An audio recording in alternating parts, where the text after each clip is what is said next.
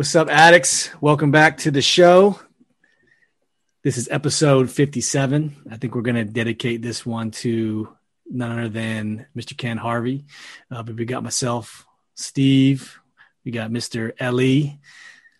And then we got Big Phil joining us tonight. Yes, sir.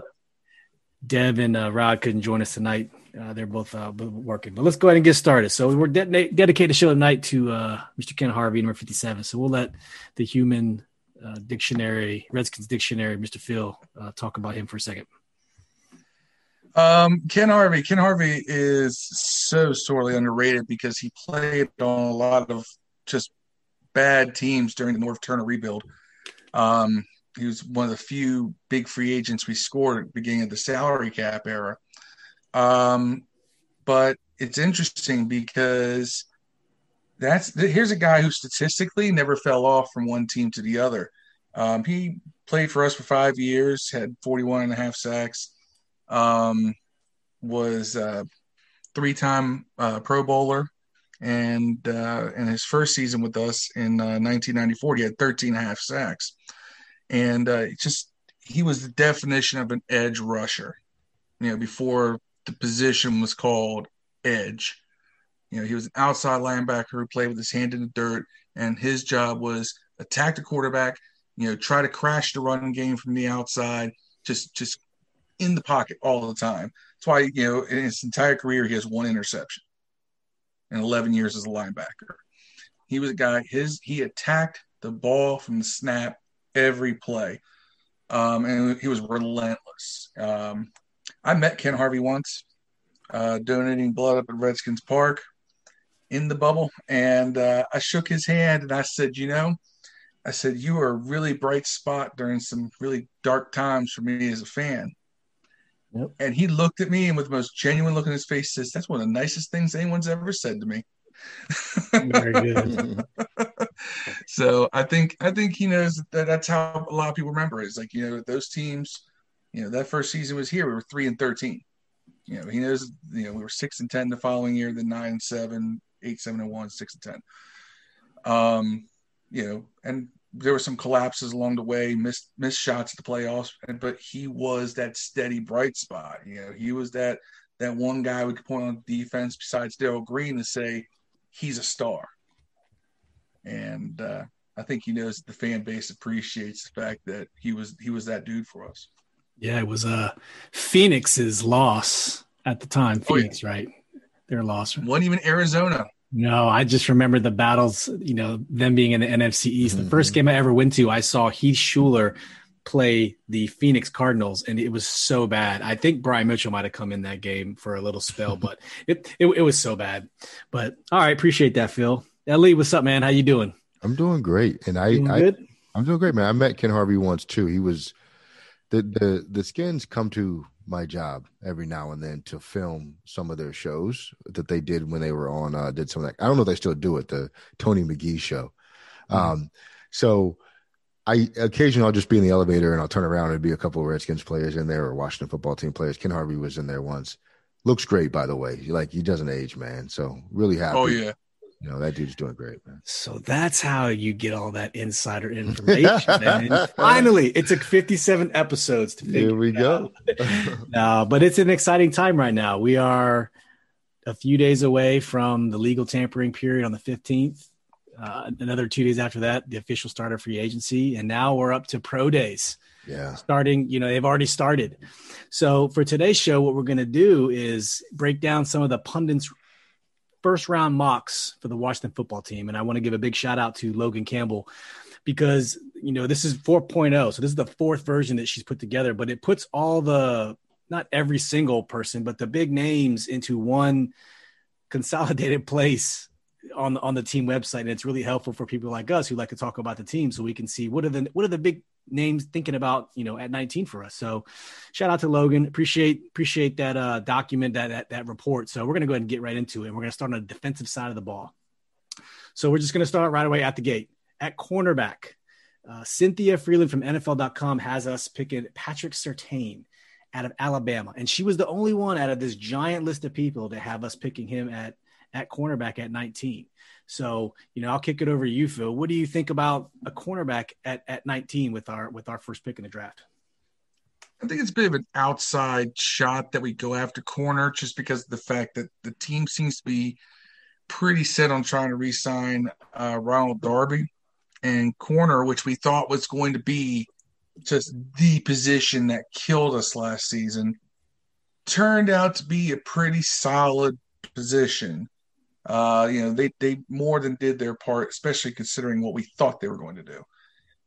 So I don't know if corner is necessarily within the immediate realm of possibility. I mean, if certain guys go that they want before they can get them, or if certain targets turn out to be real disappointments in interviews, or if their pro days just are absolute trash, maybe. But I just – look, Patrick Surtain, his daddy loved watching him play. I think he'll be a really good NFL corner too. I just don't think that this is a number one priority position for the team, so they're not going to spend a number one pick on it.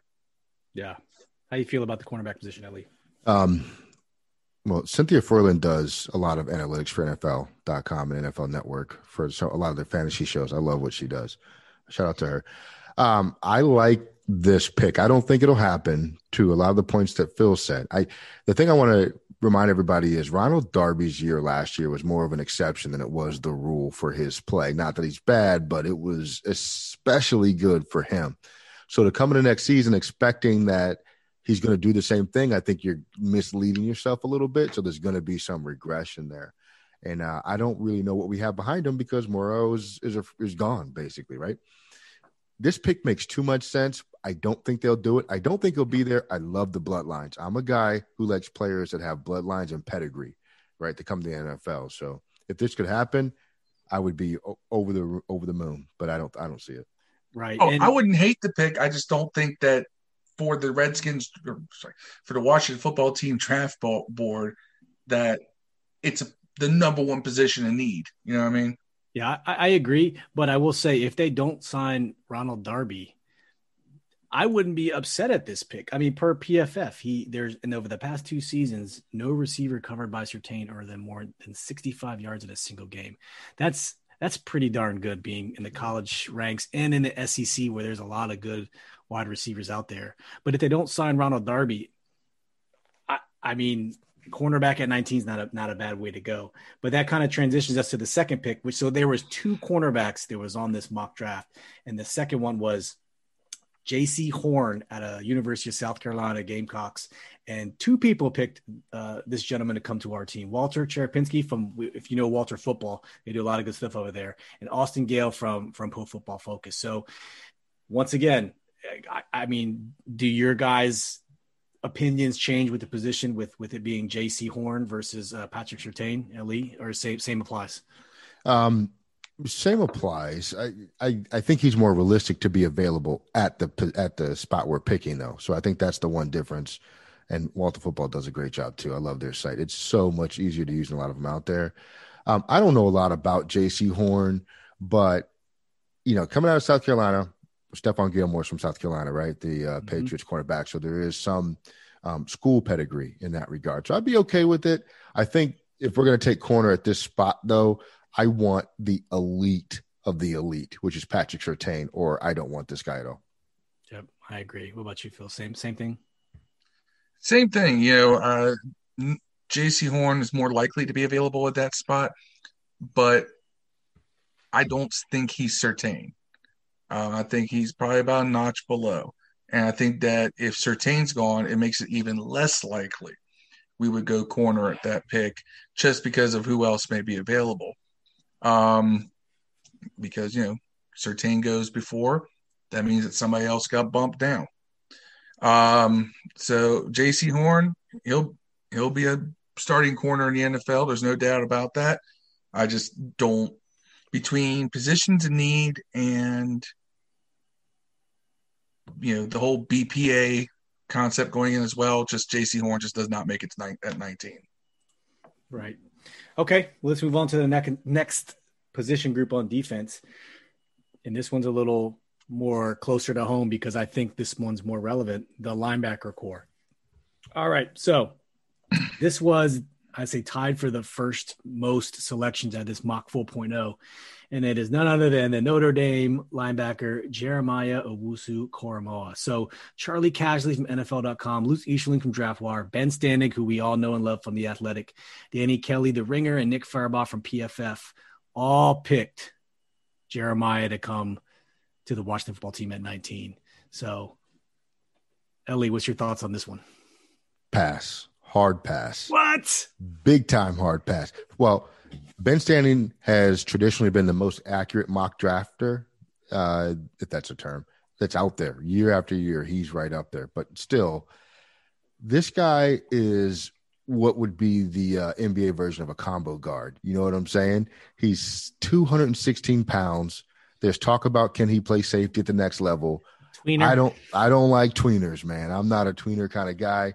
We got Kaliki Hudson. We've had Josh Harvey Clemens. It doesn't work. No, thank you. And we had Sua, and we saw how that worked out. On the inverse, you know, safety to linebacker. So, okay, right. I feel you. All right, Phil, what's your thought on Jeremiah? Same thing. I think he's too undersized to play at the NFL level linebacker. And we already have a logjam at strong safety at guys who – at safeties to play up on the line. I think he's a talent. I think he's an athlete. I think that if he goes to a defense that would play him the best way he can be played, sure. But kind of seeing how our scheme goes and who we have already on the roster, I just don't see him coming here, which is good because, honestly, I would have to start calling him Jock because I am not pronouncing that whole name. Right. Nope, I'm with you. And I kind of have the sentiments from the last position group. If I don't know if he falls, kind of like Ellie said, if Jeremiah falls, I don't think we need to get him at 19. But transitioning to the next position, the next person, if you know, only one person had him falling, and that's Seth Galina at Pro Football Focus from Penn State, Mr. Micah Parsons.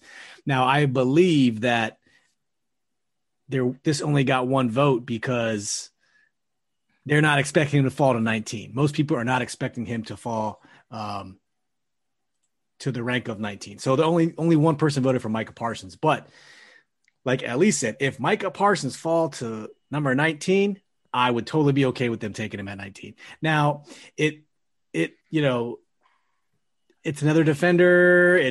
There's probably higher positions in need. I wouldn't be upset if they pick Micah Parsons. Now, I would like for them to pick someone else, but he's a beast. I don't know, Phil. What do you say? If Micah Parsons falls to 19, I want us on that pick. I mean, they give you, 15 minutes to draft a player, 10 minutes to draft a player in the first round. In 2 minutes, his name should be submitted up there. It should be the fastest move they make because even though we do have some positions of maybe a little more pressing need, that guy's a stud. He will be a fantastic linebacker because he can do it all, and he can play both in a 2- and 3-man linebacking set. The only way this doesn't happen is if we get aggressive on linebacker and free agency, not expecting him to fall that far. And there are some free agent linebackers out there that you can get for a pretty good price.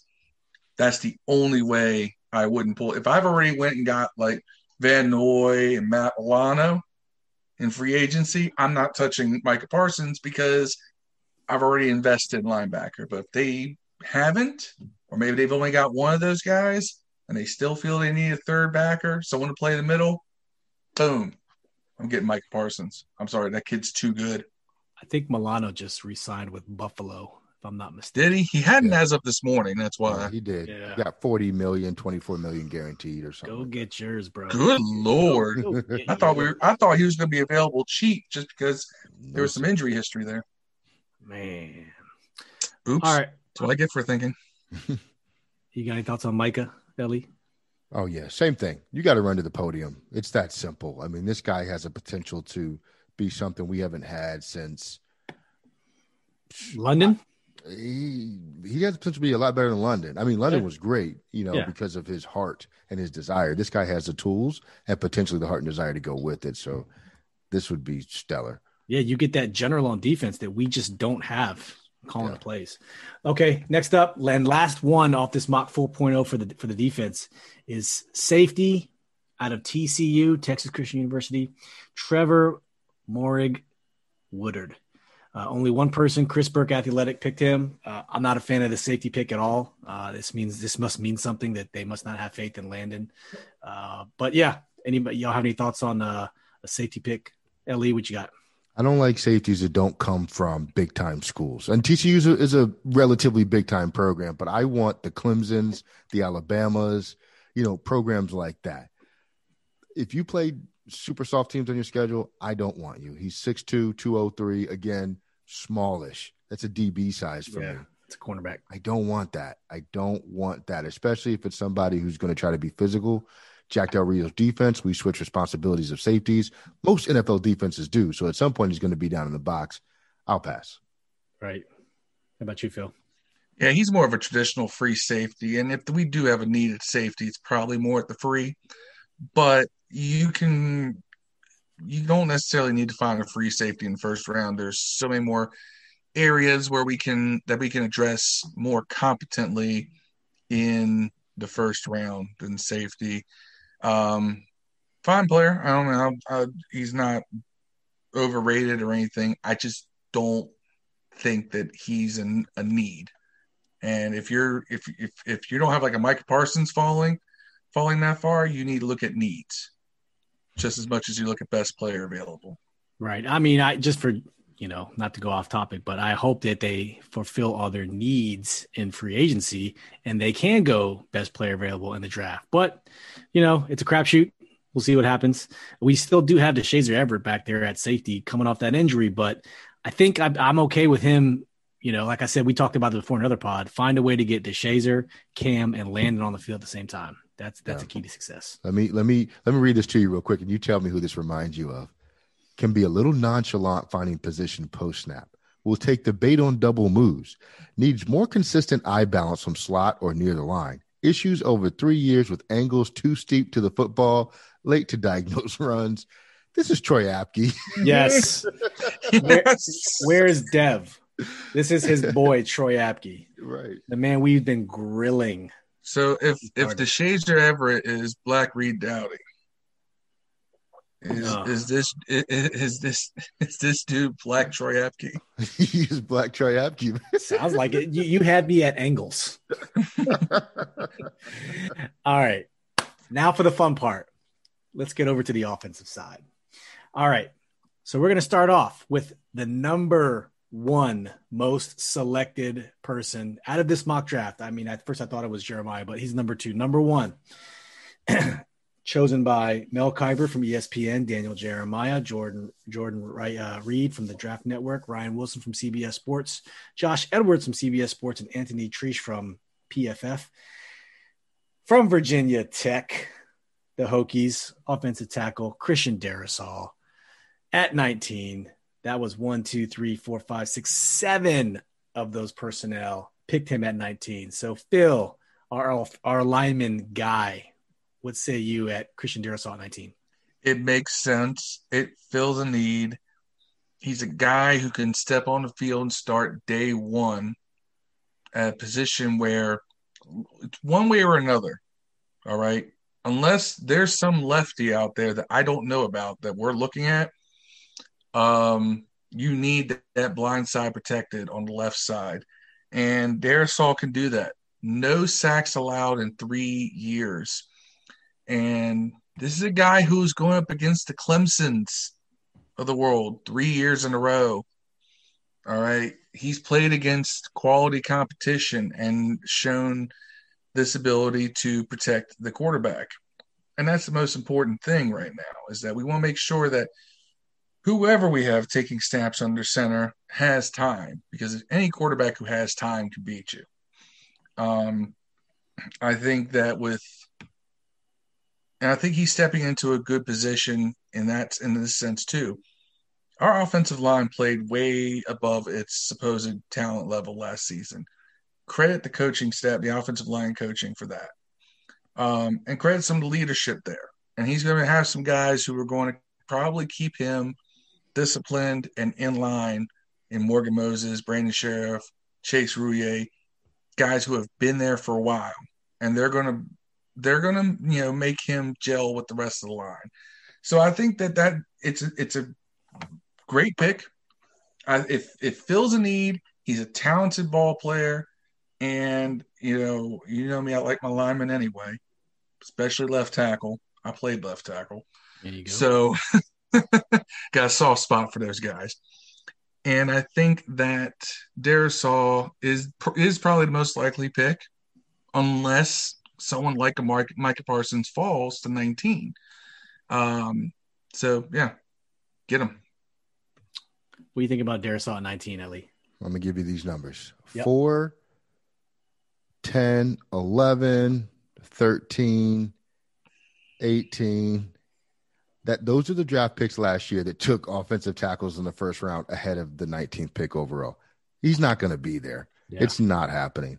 At first, I was thinking we didn't need an offensive tackle. Then I remembered we don't have one on the left side, right? Because we were counting on what's his name, Sadiq, buddy? We got Sadiq last year, Sadiq Charles, and it sounds like they might move him inside potentially.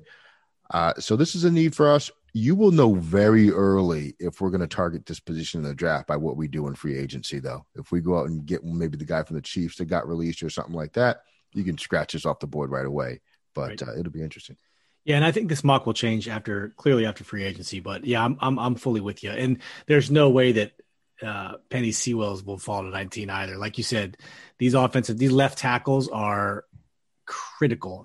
And if we get the play that we got from Cornelius Lucas last year at left tackle, and who was the other guy that was in there? Not Sadiq Charles, but no, Lucas played left tackle. So yeah, if we can get the play out of him, that was serviceable. It wasn't a long-term solution. So I'm with it. I'm not upset. This is a great pick. Plus, I'm a big Hokie fan, so it would be great for me.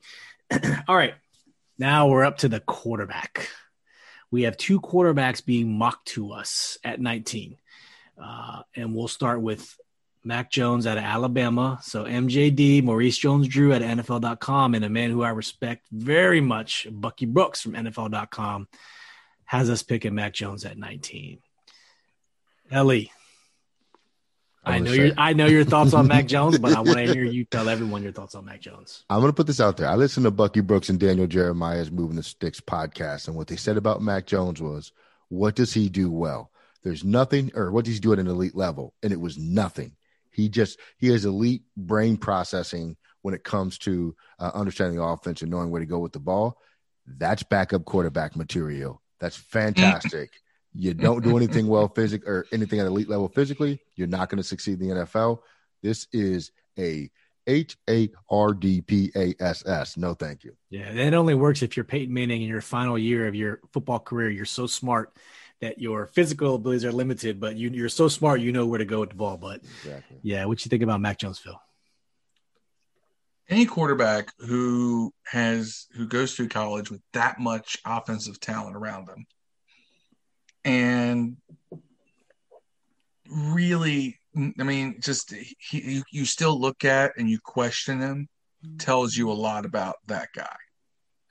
And he had elite offensive talent all around him, and people still have questions about his abilities. All right. I'm not a fan of dad bod quarterbacks. Unless you're Tom Brady. But even Tom Brady just looked like a skinny dude. Yeah. You know, Mac Jones got a punch. All right. And I say that as somebody who's wearing a shirt that says Thick Boy Club on it. So, no, I got no need for Mac Jones anywhere on this roster. And if he turns out to be the next Tom Brady, I was wrong. I still don't want him. I don't play this well, what if game. I'm not playing it with Taylor Heineke, and I'm not playing it with Mac Jones. Right. I mean, and that's okay. That's a good opinion to have. There's nothing wrong with it. I share that same opinion with you. I mean, Mac Jones is not the guy at 19. Just I hate when I see it. You hate to see it, but you still see it. And he had Devontae Smith. He had Jalen Weddle. He had Najee Harris. Those people were amazing. So, yeah, I share the same sentiment with you guys. All right. The next quarterback mocked to us at 19. Out of North Dakota State, Carson Wentz alma mater. Tom Fornelli at CBS Sports and Dane Brugler at The Athletic had us getting Trey Lance at 19. I, for one, would be very happy with this. I don't think it's going to happen. I feel that he'll be gone before then. But, you know, late breaking news, we just heard in the last hour and a half, 90 minutes, that Martin Mayhew and Scott Turner will be at this pro day tomorrow. So if you're listening to this, 12 o'clock Eastern Standard Time, it'll be on the NFL Network. They should replay it lots of times. This is one of the live path to the draft specials they're having on NFL Network. They're not doing it for every team. They're only doing it for a few select teams. So if you get a chance, you know, you need to go watch this because there's going to be limited opportunities for you to see these pro days they're having. So go check it out. So Phil, what do you think about Trey Lance at 19?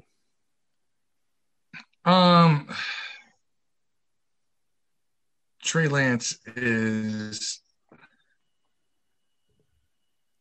intriguing.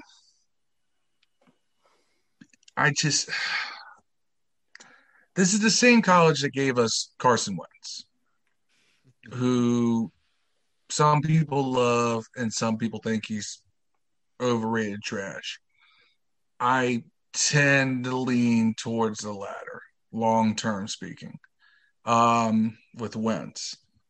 Trey Lance was – I mean, he put up fantastic numbers with second-rate, you know, players around him. He didn't have elite players around him, but he wasn't playing elite players either. So it's kind of hard to gauge how he'll deal on the second level or on the next level at the pro game. It'd be one of the it would be high risk, high reward with Trey Lance. You may have a true stud at quarterback, or you may just be taking a whiff on a lot of potential, but not necessarily, or a lot of believed perceived potential, but not necessarily actual potential. It's so hard to grade him. You watch him play. There's a lot to like when you watch him. You're like, wow, this kid's really good. But then you got to take into account who he's playing with and who he's playing against. And it's kind of hard to judge. So, you know, and I guess that's why I'm not a QB coach or a scout in the NFL. L.E., Trey Lance, talk to us. I like him. His NFL comp is Cam Newton. I think there's a decent likelihood that he's there around pick number 15 where we could make a move to get him. I don't think it'll be there at 19. I wouldn't do it if it were me, just because I think that, you know, we're going to talk about some players later, I think, in the next couple of picks, I think would probably make more sense to address at this position or at that point in the draft. I like the kid, though. I really do. I think his floor is a little higher than people are giving him credit for. I don't think he's a bust candidate. I just think he's not what you might think he is type of guy where you'd have to find an offense that works for him. That's the floor. And then I think, you know, he can progress over the years more in the mold of Josh Allen. Josh Allen struggled a lot with some things his rookie year, but his legs kept him in it. And then as he gets older, he'll progress and grow in that. And then you have to see what you have. But I would not make him the choice at 19. Right. I agree with your sentiment. I would make him the pick at 19 if he's available. But I agree with you. I think you're going to have to move up to get him at least to 15 maybe-ish, if not more, depending on what happens in free agency and stuff. But and clearly not a day one draft candidate, but you know this fan base is going to be clamoring for him if he gets picked up in the first round. And clearly I don't think that's in the plans for Ron Rivera and Scott Turner. I think they're set with between Kyle and Taylor. And I don't know. We'll see what happens in free agency next week. So more to follow. We'll probably revisit this thought here very shortly. But I like Trey Lance. He's also a baseball player, which is huge in the NFL. Pat Mahomes, Russell Wilson, that, you know, they have that ability to make those weird angle throws, and it just works for them. And also the ability to slide, which is, you know, very important. And like you said, his legs can help compensate for his lack of maybe picking up reads, or just like Lamar Jackson, like Josh Allen. So I do like that about him, and I wouldn't be upset at 19 if they got him, but I think they'll definitely have to go up if they want to get him. Okay. Now moving on to the wide receiver group. There's five of them. So we're going to kind of group these all together. And then I just want to hear your thoughts on the wide receiver group in general, and if any of these five individuals kind of jump out at you in particular. So we're starting off with Kadarius Toney out of the University of Florida. That was Todd McShay, Vinny Iyer from Sporting News, Chris Traspasser from CBS, and Matt Miller from the Draft Scout. Jalen Waddle, who we talked about earlier, out of Alabama. Chad Reuter out of NFL.com. Elijah Moore from Ole Miss, who honestly I don't know much about. Lance Zierlein from NFL.com had us picking him. Rondale Moore from Purdue. Pete Prisco from CBS Sports had him falling to us. And this gentleman, Rashad Bateman, who I do like, from Minnesota. Nate Davis from USA Today and Jason McIntyre from Fox Sports had us picking him. So that's the rounding out of the wide receiver group of people. So Phil, what do you think about the wide receiver pick at 19 and any about those five guys we just spoke about? If you can't get a Darrisaw or a Micah Parsons, you have wide receiver choices, and you can always use wide receivers, a position where you have multiple ones on the field. So, you know, you don't necessarily have to go look at, oh, we need one. No, you can always get another. But honestly, Waddle, Bateman would be probably the two I'd put as my first candidates. Toney, the more I look at some of the stuff he's done and look at film on him, the more I kind of put him on like a second tier below those two, especially for what we're looking to do on offense. And Moore, well, both of the Moores I'm not particularly that high on. I mean, they may go, but neither one has stood out to me for what I've seen so far. So Waddle and Bateman are probably be my top two choices out of that group, but I don't necessarily think that wide receiver is going to be the way we go unless we just have no other options on our board that we're chasing. Okay. Ellie, what say you? I think this is actually the most likely position that we take because of the depth of the position and likelihood that a top level one will be available where we pick. And wide receivers contribute in offenses as rookies, right? I think they're going to be looking for guys they can impact right away. So linebackers, hit or miss. Tackles are usually fairly good. Quarterbacks, if it's Trey Lance, you're probably not going to see a lot rookie year. Of the guys on this list, I think Jalen Waddle is the only one I'd give serious consideration to because I think he brings what this offense is really missing, and that's somebody who can go get the ball. Just make a play. Kadarius Toney I like, but he's a dancer on the inside. I will pass on that. I will see what we have in Steven Sims before I go draft another guy that does similar things that just comes from a bigger program. You know what I mean? Rashad Bateman, I've heard him compared to Terry McLaurin. We already have one of those. Thank you. No, thank you. So I would go Waddle, or I would think about doing something else with this pick. The one thing I don't see on here, or guy I don't see on here, is Amon-Ra St. Brown out of USC. He's probably my favorite wide receiver in the draft. Yes, he's a slot, but he's more of the Santana Moss type than what Kadarius Toney is. So I would actually go Amon-Ra St. Brown because I think Waddle might be off the board by that point.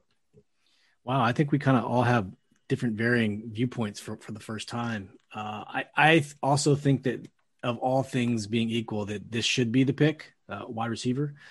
And I'll ask you guys that here in a second as we close out. But I do like Kadarius Toney. At first, I was like, no way. Why do we need another Steven Sims? And then I watched some film on him, and I listened to some of what the people said. I think this dude is almost a human cheat code. Not only does he fix he definitely solidifies your slot. You could probably put him on the outside, but he's also your kick returner and your punt returner, and you don't have to worry about it. This dude is hand over fist already better than Steven Sims at both of those positions. So you got special teams, your returner, and you got a slot receiver. And you could I don't know how you use Steven Sims after this. That's a problem.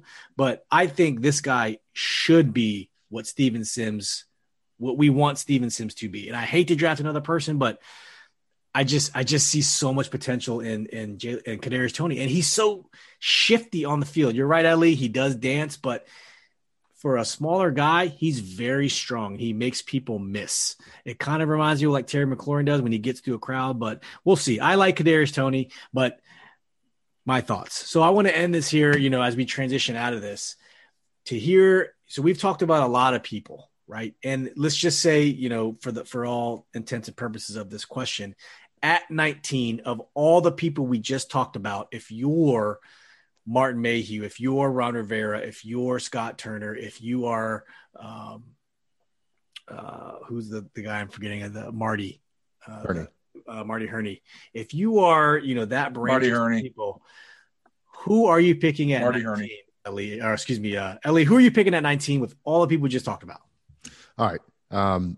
Not Kadarius Toney, because as Phil always says, our best slot receiver on the team is who, Phil?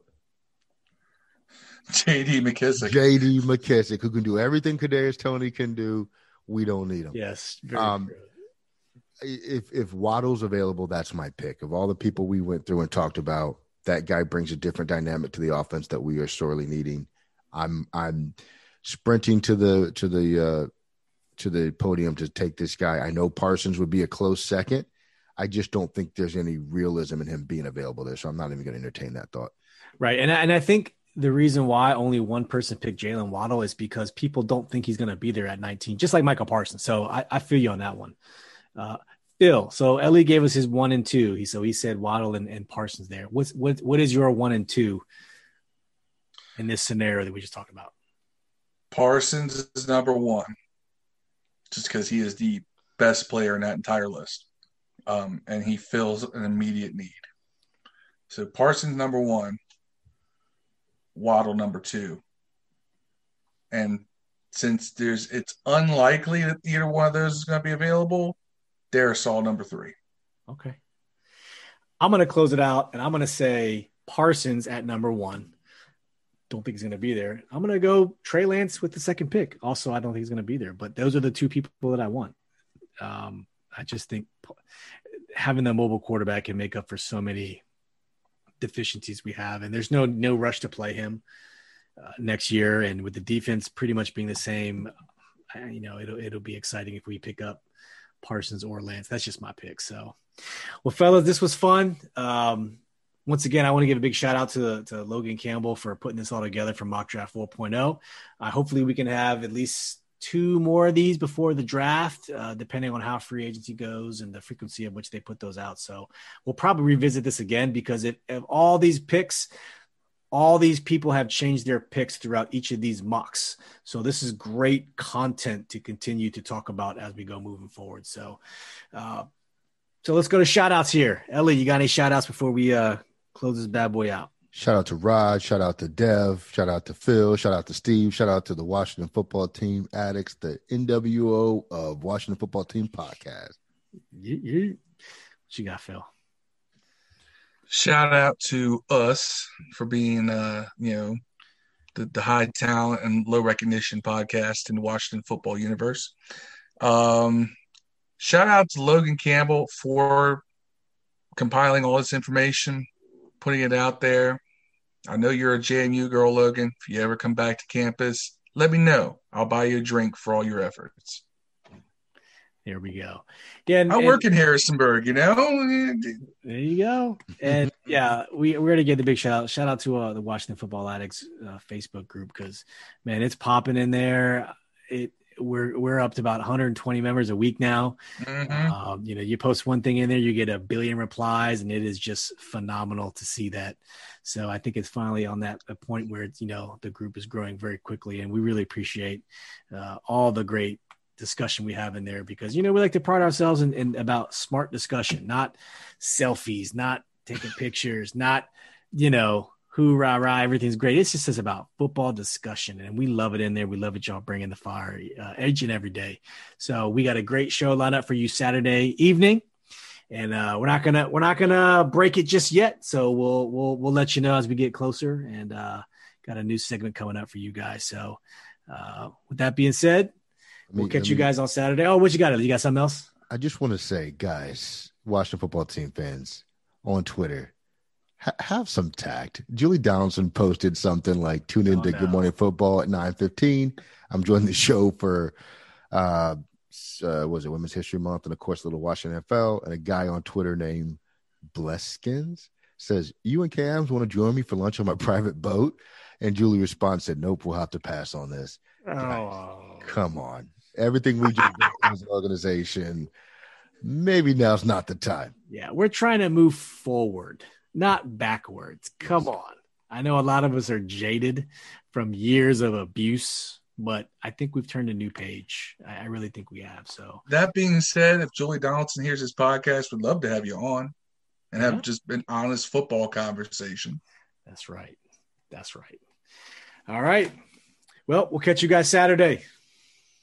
Peace. Peace.